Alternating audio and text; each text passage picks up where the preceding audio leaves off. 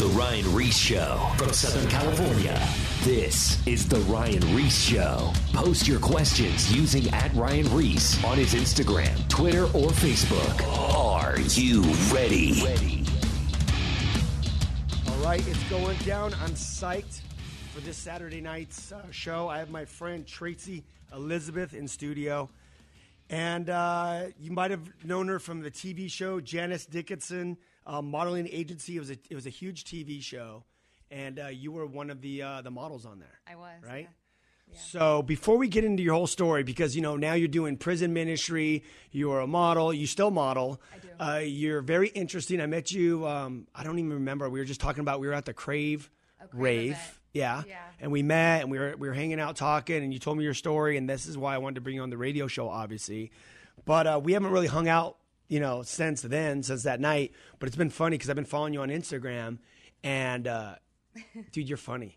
You you post some funny stuff. Yeah, I'm not a big social media person though. That I never really got into the wave of it. Yeah. Of just you know it taking off. I don't know. I never bought followers. How about Yeah. I could just say that. Well, you use it correctly. I mean, I see the the funny stuff. You know, when we went into this whole COVID thing, and you know, the the the post that went along with it. And recently, you posted like you got a chicken or something. I did. Yeah, I got a chicken. Where was that at? What is it? Um, it is a um, I'm trying to think.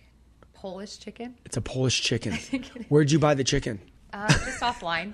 Oh, oh, you So bought I- it online? Yeah, so I bought. I have a chicken. Um, I have three. One of them's Honey. Uh-huh. The other one's Trinity, and then there's one, and he his head. It's like he's Polish, I think. Yeah. He has like this huge hair on his head. yeah.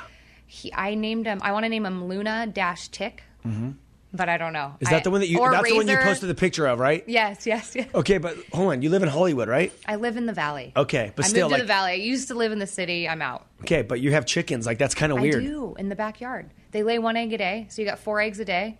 They're little babies, but they'll. I think they'll lay eggs in about three or four months. Do your neighbors trip on you because you have chickens? Like that's kind No, of. A, they're kind of quiet. Really? Uh-huh. I want to get a hot pink leash and put it on a leash when it gets big, and then like take just it with kinda walk around? But then they go to the bathroom a lot, so I have to put maybe a diaper on them. I don't know. are they pretty messy?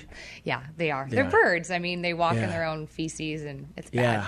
They're Well- the cutest things in the world. They're low maintenance than dogs.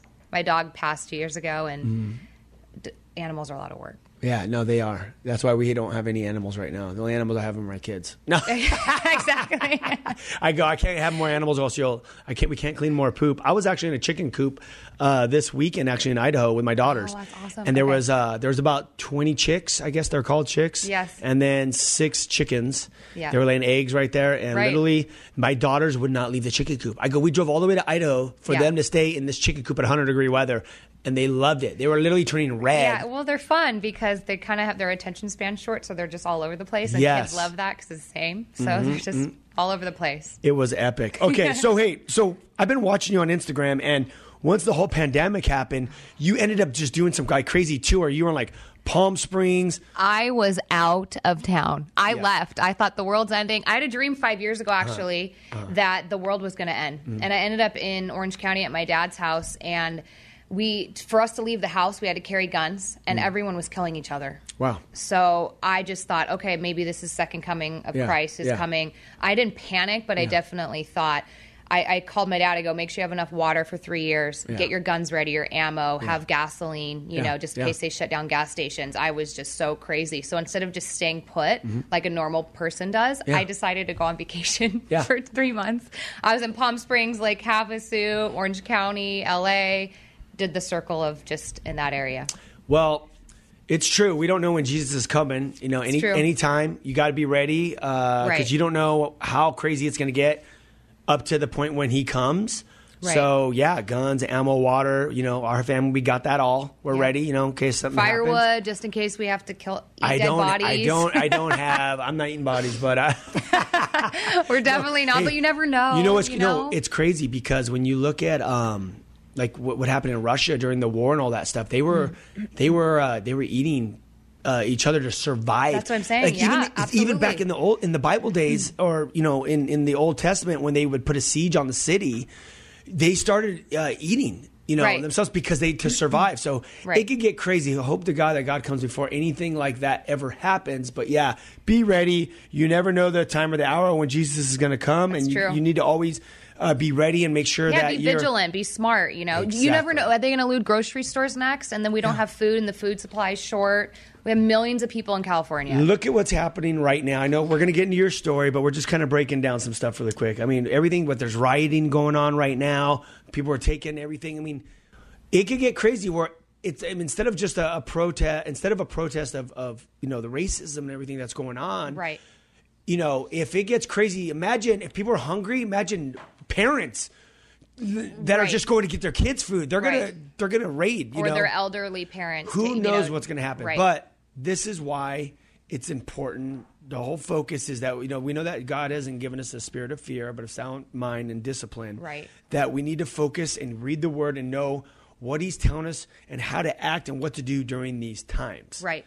and this is why i wanted to bring you on the radio show because you have a cool story and when i know about when i what i've heard about your story when you told me that at that event at that crave event is that um, when you look at culture and whole, like overall like around the world Right. you know there's a lot of people uh, that are struggling and going through a lot of the things that you went through with your sexuality Mm-hmm. and just life experience and it's very your story is very relevant to this culture Right. and that's why i wanted to bring you in to to talk about it so we know that you are on a, a huge uh, modeling show um, on TV.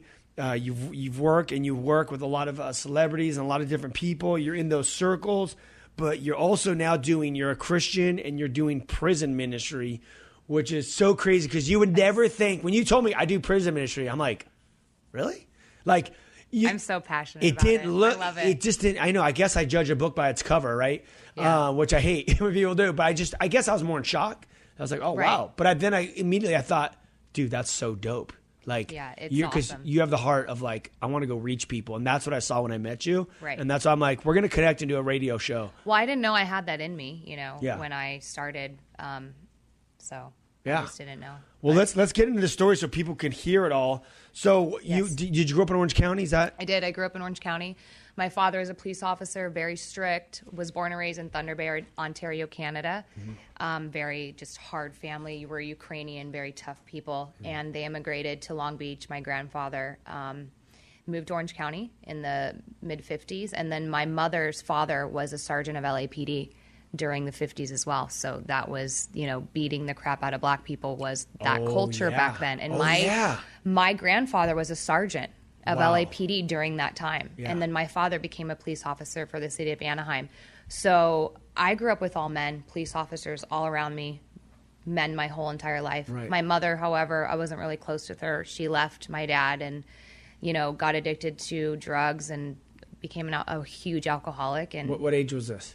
Um, she left my life when I was five or six years old. So that you- scarred me for still till this day. It's sad.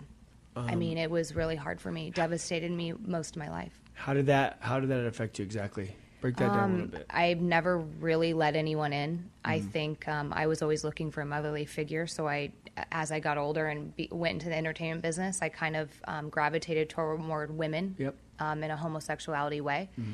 and that was really hard for me. Um, never really would talk about it normally, um, and my dad was really tough on me. He, I think, looked at me and saw my mom, Mm-hmm. and as a kid, when growing up, you just want to be loved. Yeah. And I never really experienced that from my dad or my mom. And, you know, that was a really hard life to. So, it, so from my way as a kid fighting back, got myself into sports. I played roller hockey on a men's team when I was eight years old. Um, got into softball. Like any, I could throw a football and catch it like a man. I mean, it's crazy Yeah. the sport ability I developed being raised by men. I'm gonna take you out front to see if you can throw that. Hundred percent. football. Let's do it. I can, and I will, and it's awesome. So yeah, so you basically just kind of got put into this whole uh, just to, as, as an escape, you know, to not think about that. And so many kids are affected about that. We've talked about this before on the show that 50% of um, of kids that grow up in California come from broken homes. yeah, I mean, So this is very relevant, very common. right. Well, and what was hard is I think we grew up near Yorba Linda, which was a kind of a upper class, Mm-hmm. family oriented city, mm-hmm. and went to school with a bunch of rich kids. Mm-hmm. And though my dad made money and good money, he was always, was working. So I was always bouncing around different families' house. But then when my mom would watch us, we would go into meth houses in like Garden Grove No at like way. eight, nine years old. And so I'd hang out with these kids that you could tell they weren't bathed properly and they just didn't shower. And then the guy of, that owned the house looked like, you know, he was clearly on meth. And Oh, my yeah. mom would go in the bedroom with them for 30 minutes. And then me and my brother kind of looking at each other because my dad's family is this conservative family. And then here I am, like half of the week going into these meth houses at eight and nine years old, How old are you at this time? Five. eight and eight and nine at this point. Oh, okay. Well, she left at but you- Five, but then you know when she would come and visit and So hang she out okay. once So in a she while. didn't just disappear. No, but no, no. She was just in and out of my life Dude, for horrible. most. Yeah, it was it was devastating because Yeah. when you're a kid, all you want is your parents' attention, especially that love and affection from a mother figure, and I never got that. You know, um, and then I think she, you know, used my dad for child support money, and then Wow, that's that's heavy. yeah, I know it was hard because, um, you know, she's a beautiful woman, and I've seen a lot of people like ruin their lives over drugs and alcohol. I've seen it happen, especially with divorces. Like you see people, their lives are destroyed. Now, how was was your dad affected through all this? I mean, did he did he go into like drinking a lot? Or was No, he- my father was a police officer, so, he he, just was just straight by. Mm. He stayed focused on his work, but the problem is, is you're raising two children. You're single. You're a police officer. You're working 45 hours a week. Um, you know, and he was hard on me because he looked at me and saw my mom. So I had that like. But you weren't your mom. You were No. an individual, and that's the thing is you could look so much like someone, and you Yeah. would think that they're like that. But Well, because of that, I never even still to this day never tried drugs. Was always scared. You know, drank some, Yeah. partied some, but Yeah. yeah, had Never- really bad experiences. Yeah. growing up, it was not easy at all. So you grew up in this crazy environment. Yes. And when did you even decide to get into like how the whole modeling thing, how the whole yeah. how'd your whole career thing birth from you grew up in this environment and then you get hooked up with Hollywood? What was that whole transition? like? My dad was basically telling me, "You're not going to end up like your mother, so you better go do something with your life." Mm-hmm. He didn't financially support me. I put myself first semester college, had three jobs, still in Orange County. I'm like, I don't know what to do. People when I was growing up, like, oh, you should go into modeling. I'm like, oh, I don't, you know, whatever. I don't care. It's like the least of my worries. Um, I went into an agent's office in Santa Ana, brand, model, and talent agency. They basically are like, we really like your look. You have a good commercial look. I got my pictures done right away, booked my first job, then booked the second job, like right away, boom, made money right out of high school. Perfect. Was taking home ten thousand dollar paychecks. My dad's like, "What?" It, it was shocking. Yeah. And then um, 18, ma- t- 18, 18 years, years old, old, $10,000 paychecks. You're yes. like, I made it. yeah, 18, 19 years old, I was just high on life with making money. Yeah. It's unheard of at that age. Yeah. Um, there was a modeling show called Janice Dickinson Modeling Agency. Mm-hmm. I decided, okay, if I go to auditions, all these girls look like me. I need to stand out. It, I always treat it like a business. I always Yeah, like hustling. I need to make money. I can't just go in here and look like all the other girls. Got on the show. Janice was calling me fat right away. You're short and you're fat. This was when Kate Moss, that body type, very thin. Yep. Models were eating disorders, drugs. That was very relevant in the industry still. What year I was came this? in. What, what year was it This when was Kate Moss and all that? 2006 and 7. Okay. Still like just come out of it, right? Tyra Banks had a show. Janice Dickinson was one of the judges. Tyra fired her. She started her own show. She called me fat all the time. What, were, you, were you fat? No, but I was, you know, I had baby fat. I was 19 years old when I got on the show. and, Um, and they were looking for like skin and bones. they were looking for 5'10, 105 to 10 pound models. Very thin, like Yeah. as thin And as I remember wrist. seeing pictures of Kate Moss, and I'm like, that's like skin. But bones. that was fashion. I mean, it still Yeah. kind of is in Europe. But so for me, I was 19 going, listen, this girl's not going to screw up my money and my career. I stood up to her and I was like, you know what? We're in California. on the show. yeah, this is the look that I I don't I'm gonna work and make money, and I did. I made money beside outside of her show. Yeah. And I stood up to her, and it made history because, like, Ricki Lake had a show, and I remember running into her at a couple of parties and became friends with her. And she would say, "Oh Come- my come a little bit closer to the mic. Sorry about that. yeah, um, I would run into Ricki Lake Mm-hmm. at my executive producer's house at a house party, and she'd go, "You know, I'm so proud that you were like able to stand up." You know, and then after we decided to go back and forth on the show, then Tyra Banks started having the plus size models on her show, and Oh. so stuff started getting real with that industry with Wow. weight. So Wow. Janice and I molded the I don't know what you call it, but we were the first to bring up weight, and I You her and I changed yep. the industry Yeah. of weight. So now we have like the Kardashians and the plus size models, and they're Uh-huh. all making money and in voluptuous. Where did it start? I- Tyra Banks takes credit for it, but it actually started with Janice Dickinson and I on our show. That is so crazy because I was, was talking to my wife deal. about that. I'm like, whoa, there's been such a shift Yes. from when we were growing up. It was always these really, really like skin and bones, and then all of a sudden I'm like, what happened to the shift here? Like, wh- when, Right. did, when did that all happen? And that was obviously I don't watch modeling shows, Right. But it's funny to have this history. That's crazy. Yeah, Yeah, because like I said, the modeling industry is always about rail thin, you know, eating disorder. I don't care if you starve, you have to work and make Yeah. money. Fashion's this, and I came on and I'm like, I'm not gonna starve myself. I am who I am, and I'm making money, and I'm a commercial model. Mm-hmm. And that's you it. You like it or you don't. And that just helps so many girls get rid of all those insecurities and Yes. and all that stuff. Okay, so you get you start the show with Janice. Yes. it blows up. What happens to you during this time? Because you're not a believer in Christ. You're Never grew up you atheist or I was an atheist. I used to look at Christians and I used to make a joke. I'm like, oh, they're so happy people. Like they're the fakest people in the world, Yeah. but I don't judge them. That's Yeah. how I used to think about Christians my whole life. so? How did? Sorry. How did? Because you look at a Christian, you're like, why are they so happy? You know, Right, well- they they they really like to fake a lot. So, how did Hollywood affect your life in this modeling industry? Well, when I started making money and I was traveling and working with Janice Dickinson, I started to meet celebrities, go to red carpet events, went to industry parties. My whole entire life, I looked up to these actors as, oh my God, you know, Sandra Bullock and Yeah.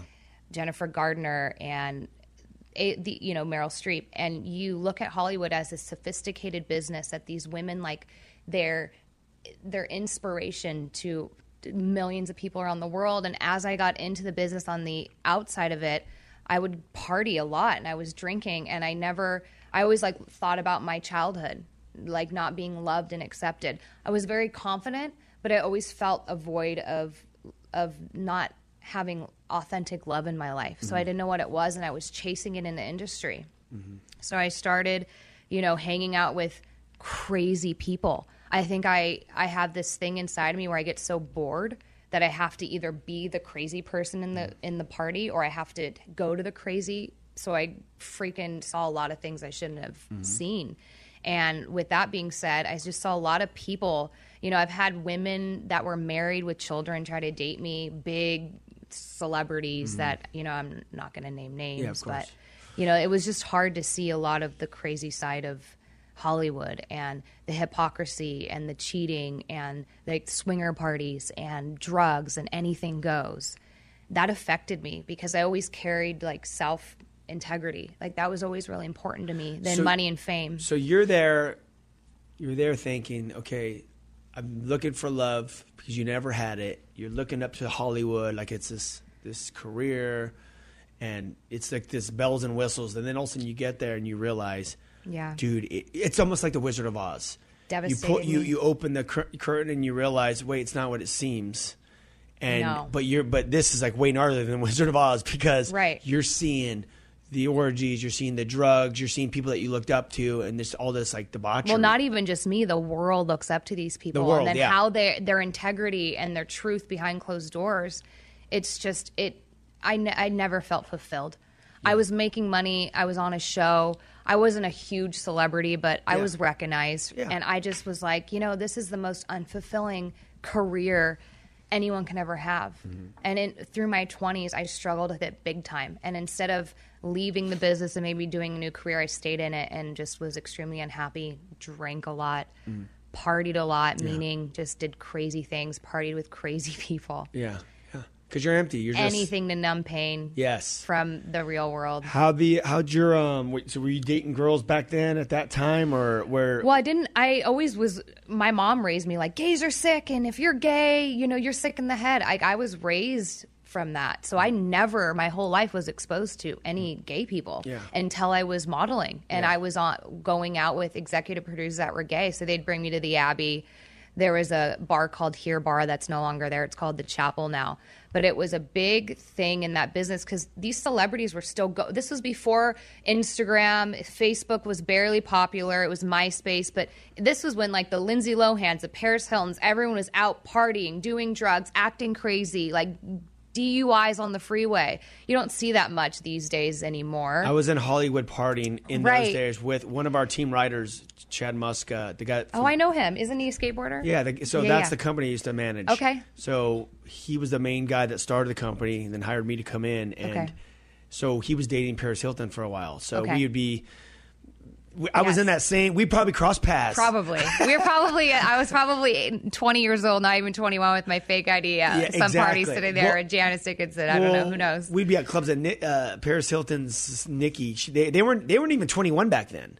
Yeah. When we were out clubs. I met, I've partied with Nicky Hilton a couple Yeah. times. They weren't even 21 back then. So anyway, yeah. So it was during this whole era. You're yeah, here. no, it's just, it was a crazy party, fun time. And, you know, I just, I started hanging out with all these gay people. And then there'd be gay women, and I would just flirt with them and joke with them. And then, you know, I got, I would kiss them, and then it would lead to other places, I guess. And I just So- was having fun. I don't know. so it's so this started because I've heard this story before where like someone breaks up comes from a broken home like a fatherless home or Mm-hmm. a motherless home and what happens is they get attracted to that person that left them that sex like that Right. male male likes male I mean, it makes sense. like what you were doing because they're looking for that and then but what happened with you is you were just partying having a good time and it's almost like it just started so slightly like ah I'll give her a kiss Right. You're- it's right. party just mode. partying. You're yeah, just- I'm just having fun. It doesn't mean anything if I sleep with them. Who cares? I haven't heard. I haven't heard this side. This just started just like playing. Like you're just partying, getting drunk,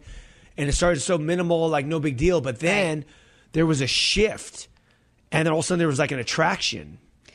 yeah, I mean, I guess I. I'm also one of those rare people where I'm, I'm misunderstood a lot. Where I don't really, never, even before I became a Christian, I don't put labels on things. So I Yeah. never was like, I'm straight, I'm gay. If I fall in love with somebody, Yeah. whether it's male or female, that's Yeah. how, how I live my life. Yeah, That's yeah. I'm in love, and Yeah, yeah. You- is what it is. You didn't have a label. Never today, labeled there's all these myself. labels. Okay, Right. So, so good thing you don't label yourself. So, um, what? Okay, so you're dating, you're miserable, and- Miserable. miserable, miserable. What was the change? What was the point in your life when you were just like, okay, I got to get out of here. What the heck's going on in my life? Was there like a, a main event that happened where it just brought clarity in a sense? Yeah. To to like soul searching for something greater than what you were living. when I was in my late 20s, my mom was in the hospital with diverticulitis because the alcohol, they had to cut a portion of her colon out and she was going to die. And of course, my dad, as hard, as hard as he is on me, called me and is like, you know, we got to drop a will. You know, your mother's going to die in the hospital. You Yeah. need to f- figure out how to do something Yeah. about, and of course, I'm in charge of all of it. So, Do you have I'm start- brothers and sisters? I have a younger brother, one Okay. year So you're- younger. You're, you're in charge here. Okay. Yes. Um, devastated me. I remember going out in LA and I just remember drinking so heavily. Like I was drinking pounding whiskey and just numbing so much pain from, okay, my mom's going to die. I'm at rock bottom. I hate, I'm making money in commercials. I never pursued TV and film. I hate the entertainment business that I'm in. I hate myself Yeah. um, I, I remember I think I had a one night stand one night where I just slept with this famous golfer from New Zealand, um, and just was rock bottom. You know, wanted to leave the business, felt stuck, and a friend of mine um, took me to a Christian meeting or a um, a how do you call it um, Was it like a- prophet to, to a prophet was doing some, some guy sermon that- in some Orange guy that County. was, like, prophesying or right? something. Okay. And I was like, "What the hell is this? This is like the last thing I need." But Mm. I was so rock bottom. I'm open to it. So I had a powerful encounter with God that night. What happened? Changed my life. Um, they prayed over me, and I felt this peace, and Mm-hmm. The Holy Spirit. I felt the Holy Spirit. And um, oh wait, okay. So I got a question. yeah. Did you ask for forgiveness or like? I did not. No. So they just they just prayed, and you received. Great. You felt. well, I kind of. I fell out in the spirit, Uh-huh. and that scared me Mm-hmm. because I kind of blacked out. I'm on my back.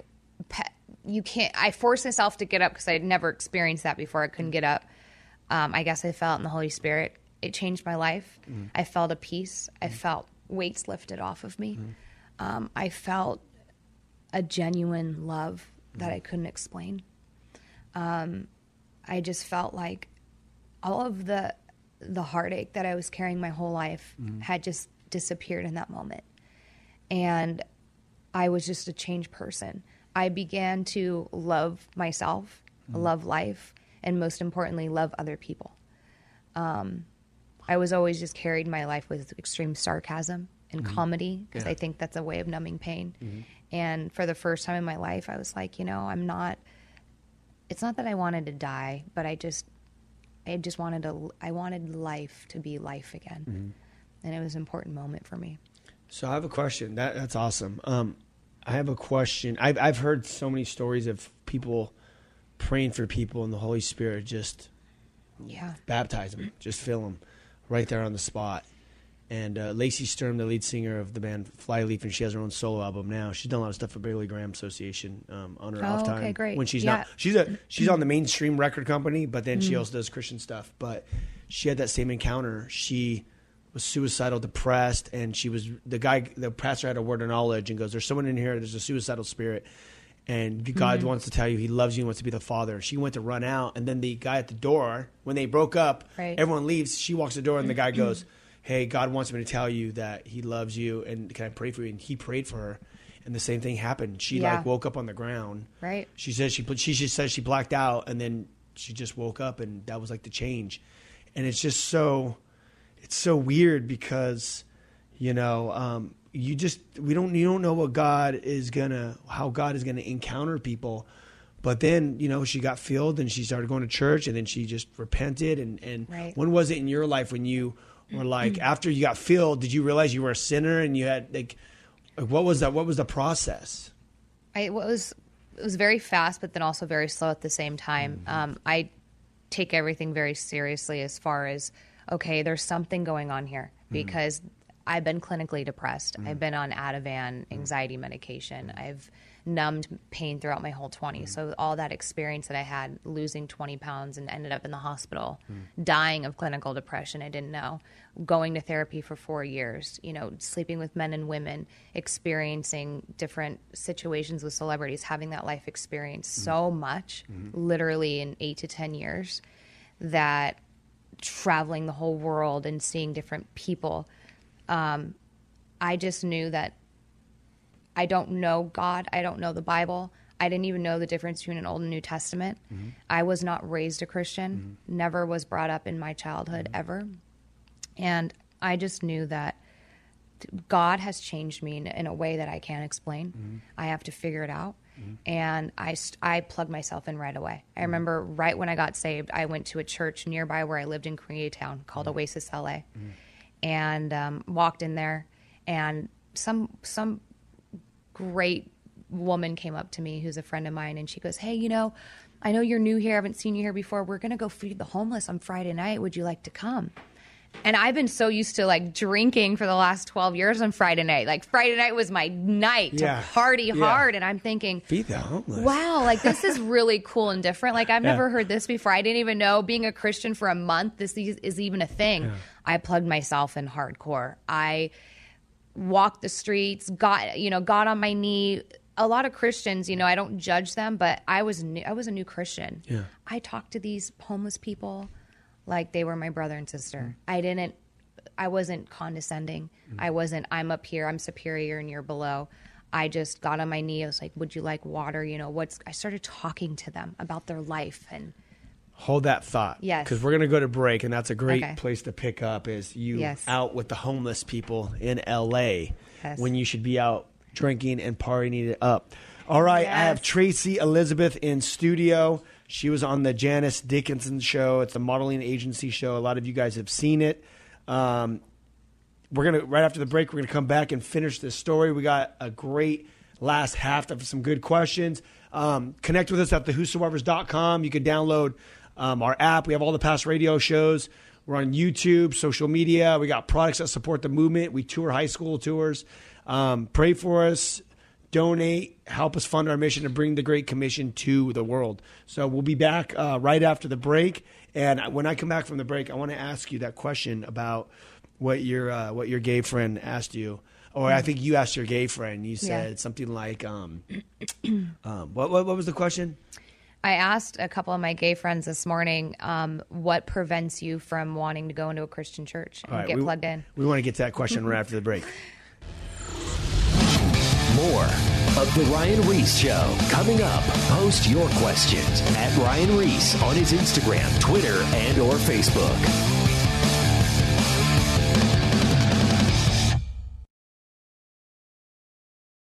Now, back, back to The Ryan Ries Show. All right, we are back. I have uh, Traci Elizabeth in studio again, and right before the break, we were talking about the fact that uh, you were you got saved, you went to church, you received the Holy Spirit, Yes. um, and normally on Friday nights you actually go out and party, but the It's church the weekend. Got to get it started. I, I get it. I always start on Thursday. Um, it Wednesday. I start on. Monday. or Tuesday. exactly. But then they go, "Hey, uh, let's go feed the homeless," and you're Right. like, "What the heck?" well, I thought it was beautiful because I've never, obviously, fed the homeless on a Friday night. It was kind of time to get ready and go party.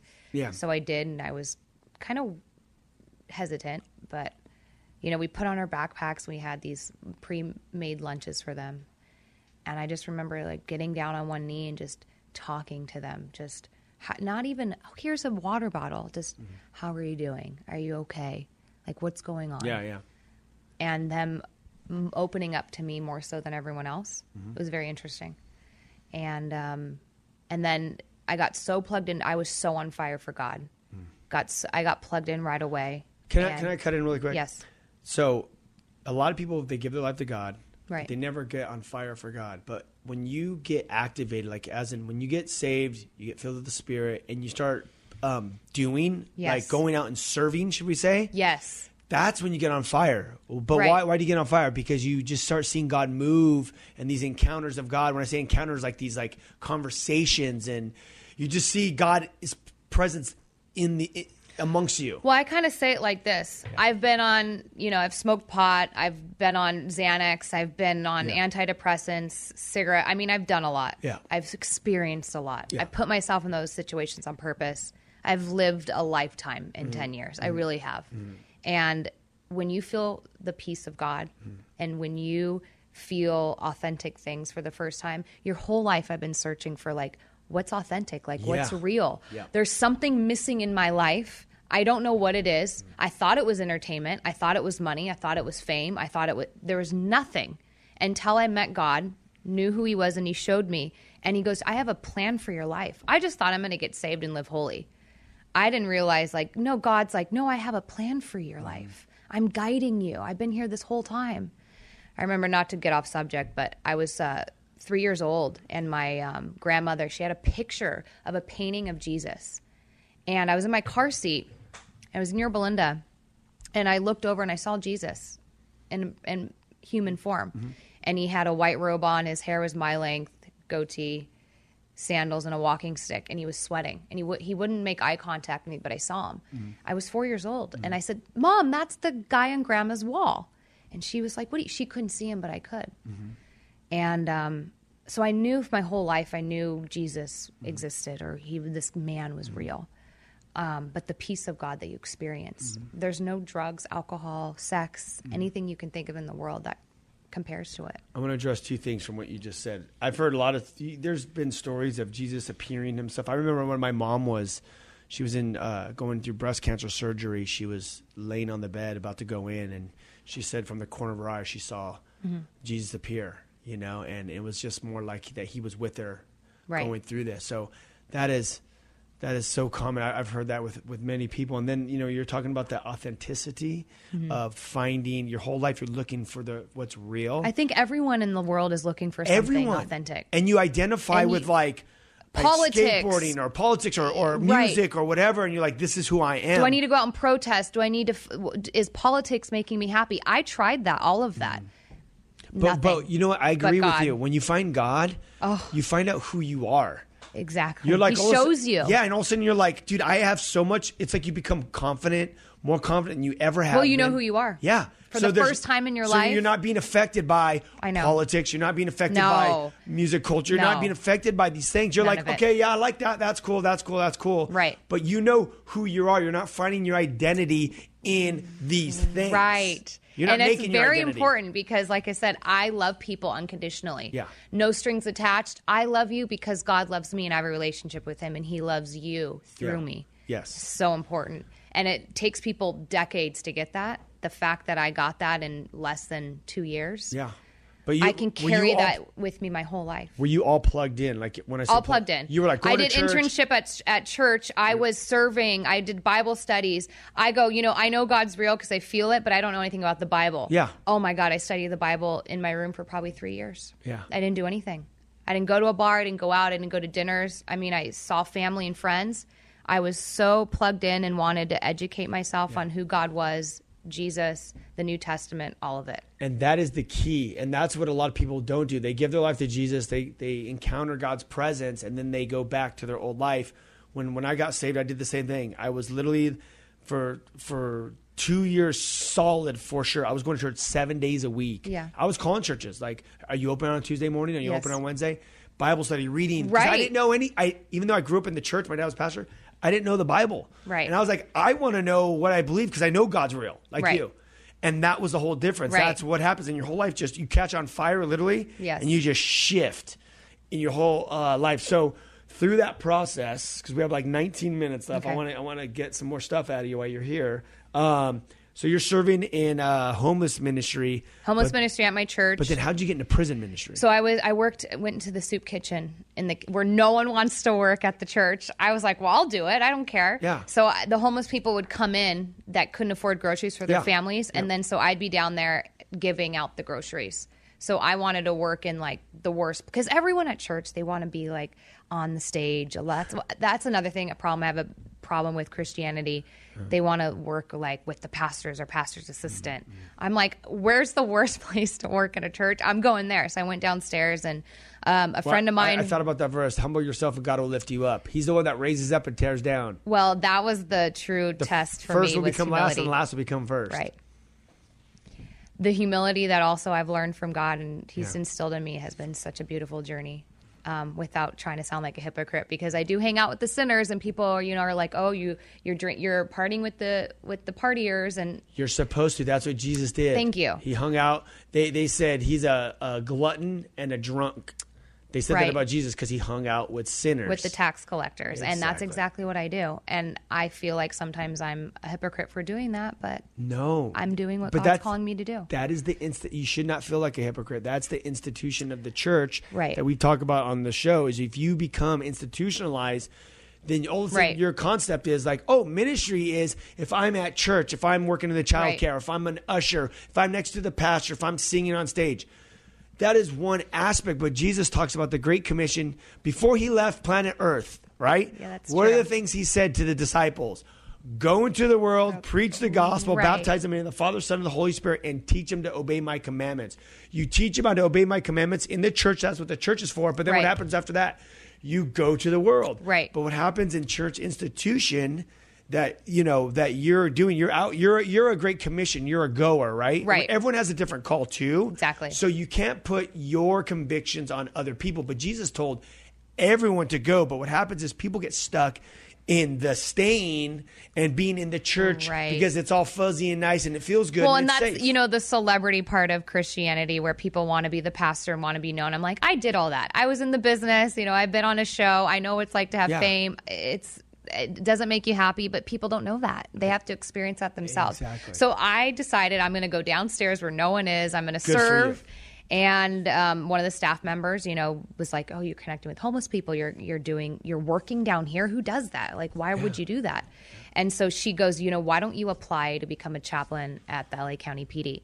I go, "I didn't even know that existed." Okay, cool. Yeah. So I applied, ran my background check, got you know interviewed with a couple of sergeants, a couple of pastors, and then because of my story Yeah. and because of my history of oh yeah because your dad yeah well, yeah, that too. well no that's cool because like the, the Right. Well, and my grandfather, who was a sergeant of LAPD, um, they just were like, you know, you're you would be amazing, and so therefore now I've been doing um, prison ministry for a year, and a lot of even the sergeants or the police officers are like, you know, when so and so comes out of his cell, he talks to you, I see like a calmness, a peace, and they're like, you know, one of the women was like, I don't know what you're doing, but you know, I think that you're really getting through to some of these people.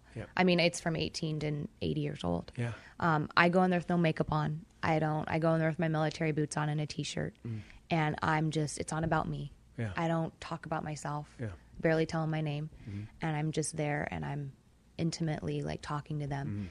and I say to them, "I'm here because I genuinely care about you. I Yeah. want you to do something better in your life." And sometimes I'll talk about my history of Mm-hmm. getting off track and acting stupid.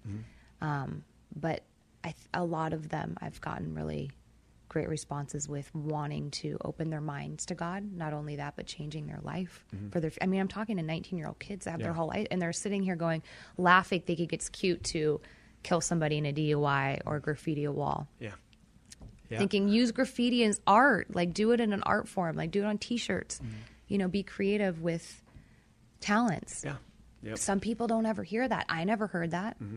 No one told me what to do. No one guided me. I had I found God at 30 years old and you know, here I am, but still, I mean, life is not easy. And with God, there's a peace, Mm-hmm.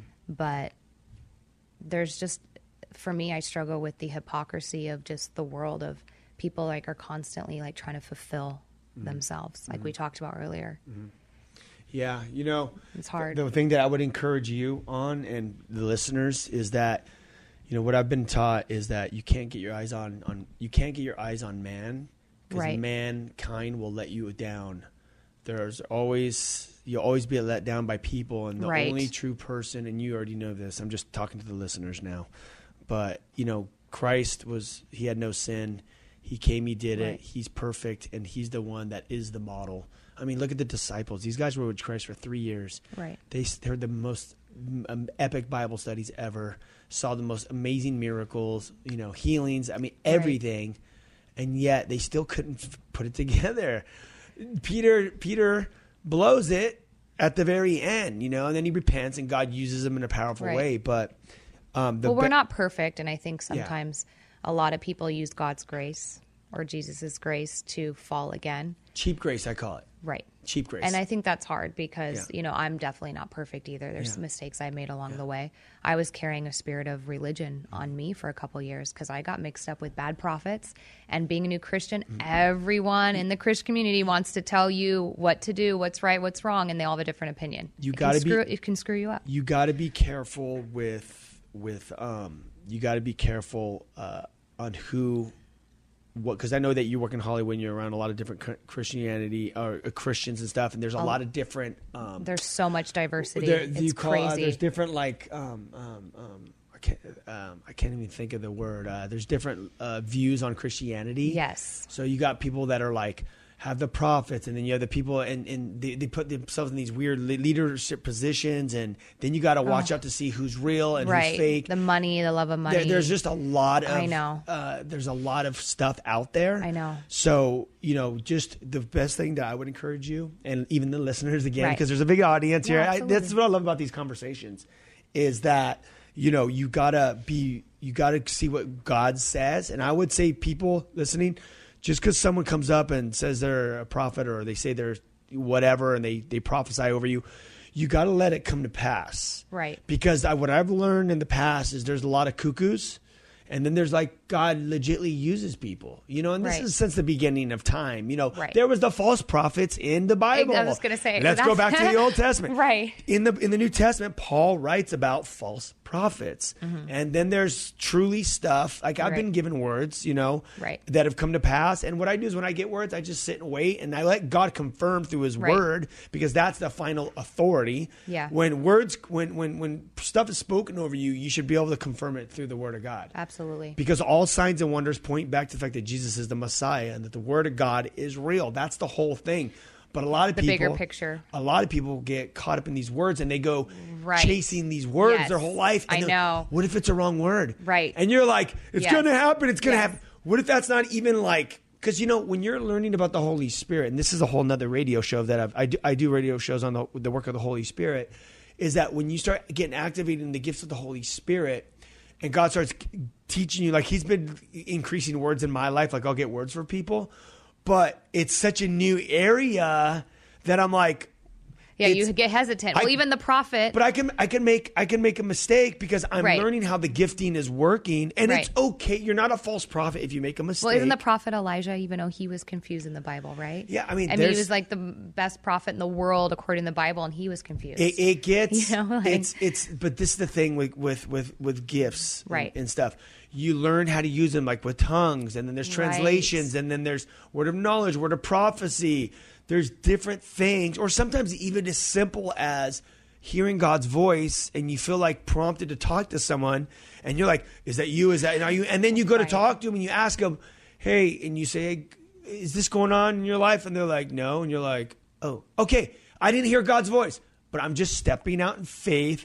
Right. And you got to take chances and risks because Peter took risks. He stepped out of the boat, Mm-hmm. and when he stepped out of the boat, he started living the impossible. But the other disciples didn't. but he still deceived God, which Huh? makes he him didn't not deceive perfect. God. He, you know, he he he. Uh, well, he turned his back on him. Right. He turned his back on him. Yeah, but he's not perfect. right, and it's okay, And, that- it's okay, and that's the grace and truth. So, Exactly. So, um, yeah. So, you know, guys, the most important thing is a relationship with God. That's what's happening with you. I see you. You know, you are a brand new. You are a new Christian. You got plugged into church. You start reading the Bible. You're letting God speak to you. Right. And God will direct you, and He'll bring people into your life. And you gotta, again, you gotta always watch of of seeing who's legit and who's not, because Right. especially in LA. There's a lot of crazy, Oh gosh. wacky theo- um, Well, you had- and the- you know what- Theology is the word I was looking for. theology. There's- Yeah. Well, there's also jealousy too. And. I think envy can ruin relationships. I mean, not to boast, but you know, being in the business and Yeah. being a pretty girl in LA, like there's I've been dealing with jealous men and women my whole entire life. Yeah. Yep. So trusting people, what are you my friend? Are you not? What are your intentions? Yeah. I think that's with a lot of people in the business. We live in the most diverse cities in the world. LA has every single denominational race, religion. You can go anywhere in LA and get that. And I mean, I have Orthodox friends, gay friends, Yeah. celebrity friends. Yeah. I mean, I have so many different groups of friends that it would blow your mind. Yeah. Um, but for me, I've simplified my life and I'm humble. I Mm-hmm. love everyone unconditionally. I I know I know the truth. I know my identity, Mm-hmm. but I'm still gonna. And so I misunderstood a lot, and that's I think hard for me. People that don't know me, they they judge me. I think they're misunderstood by Mm-hmm. who I am as a woman, with religion, with race, Mm-hmm. with all of that, and it can be tough, you know. Well, you know what?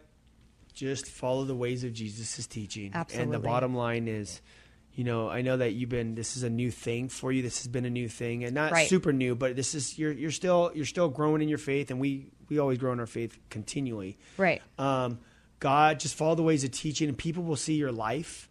And the Mm-hmm. proof is like that old saying: the proof is in the pudding. Like your life, Right. Just watch people watch your life. People had to watch my life for many years and to see like, is this going to stick? Because Ryan's a pirate. Is this Exactly. going to stick?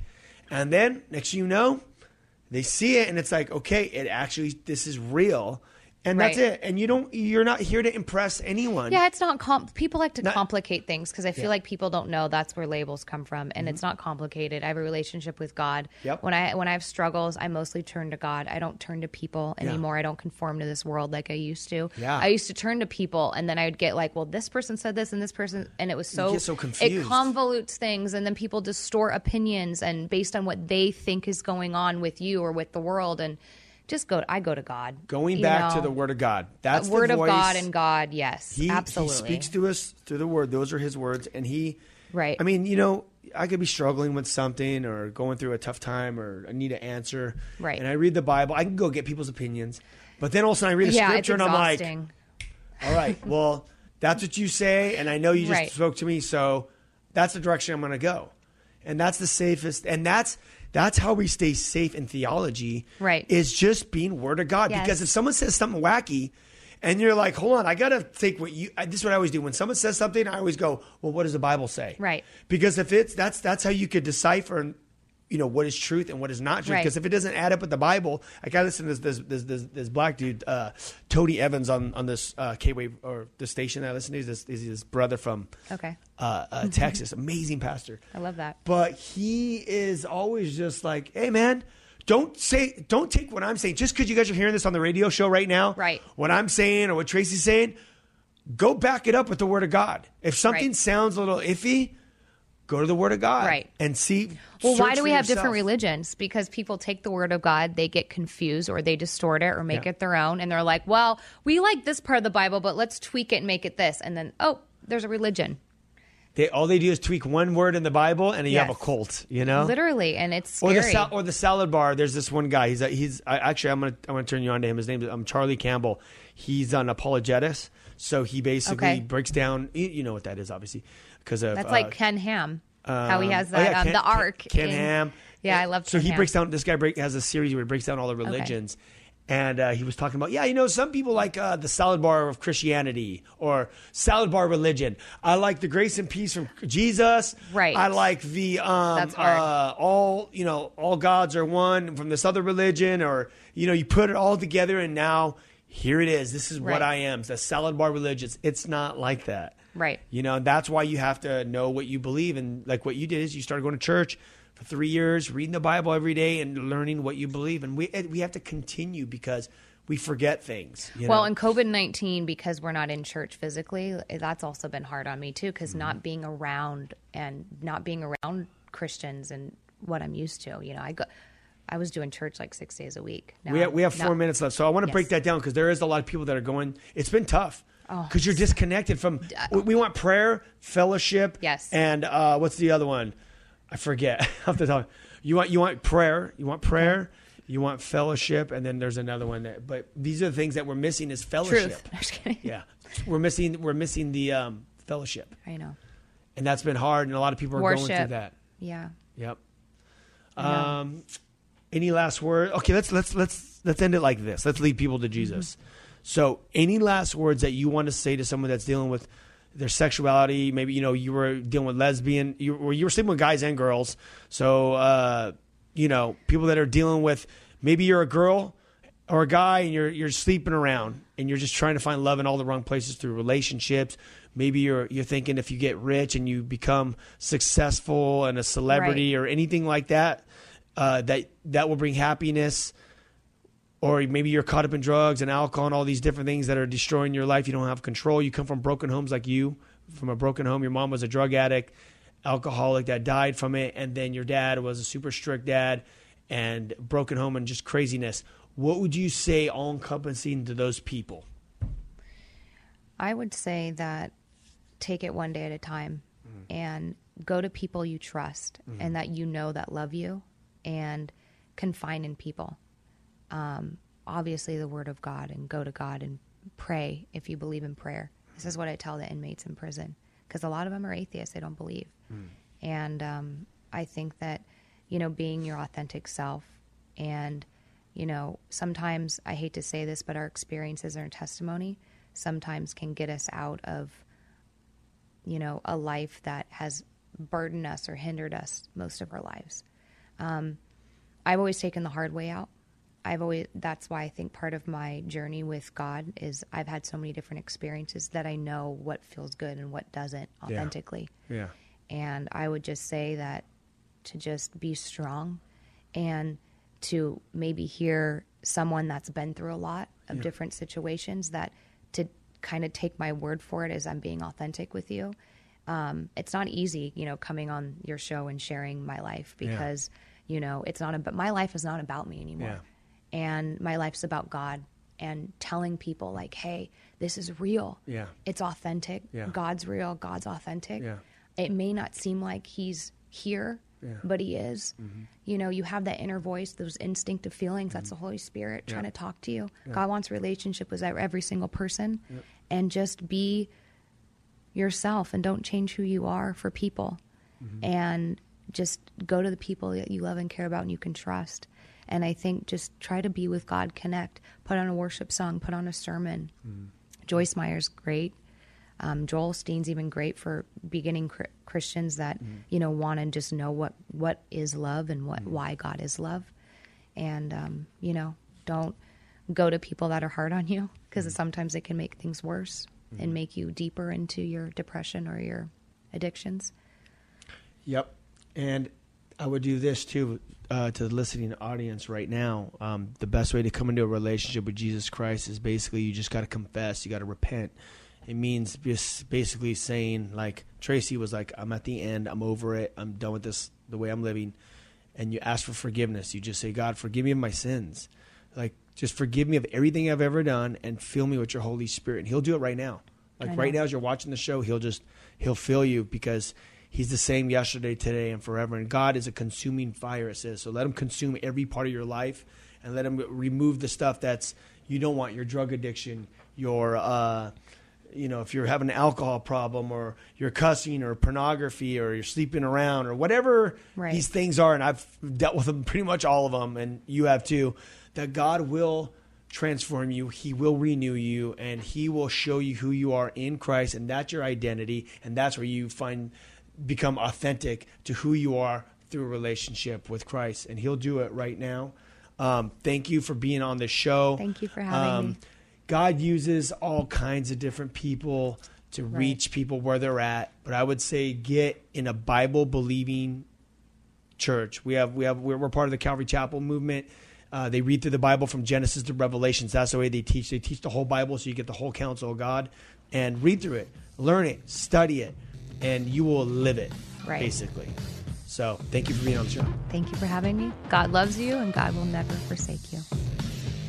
This has been The Ryan Ries Show. To connect and find out more about Ryan, click on ryan-reese.com. Check us out next Saturday at 9 p.m. for The Ryan Ries Show. What happens when a writer and former history teacher goes toe to toe with his best friend, a nationally touring stand up comedian? Total carnage, that's what. Two men enter and two men leave because that's how it works. Actually, you get hilarious, real, and insightful conversations about life, history, culture, faith, and everything in between. Join me, comedian Johnny W., and my pal, author and speaker John Driver for Talk About That at lifeaudio.com or wherever you get your podcasts.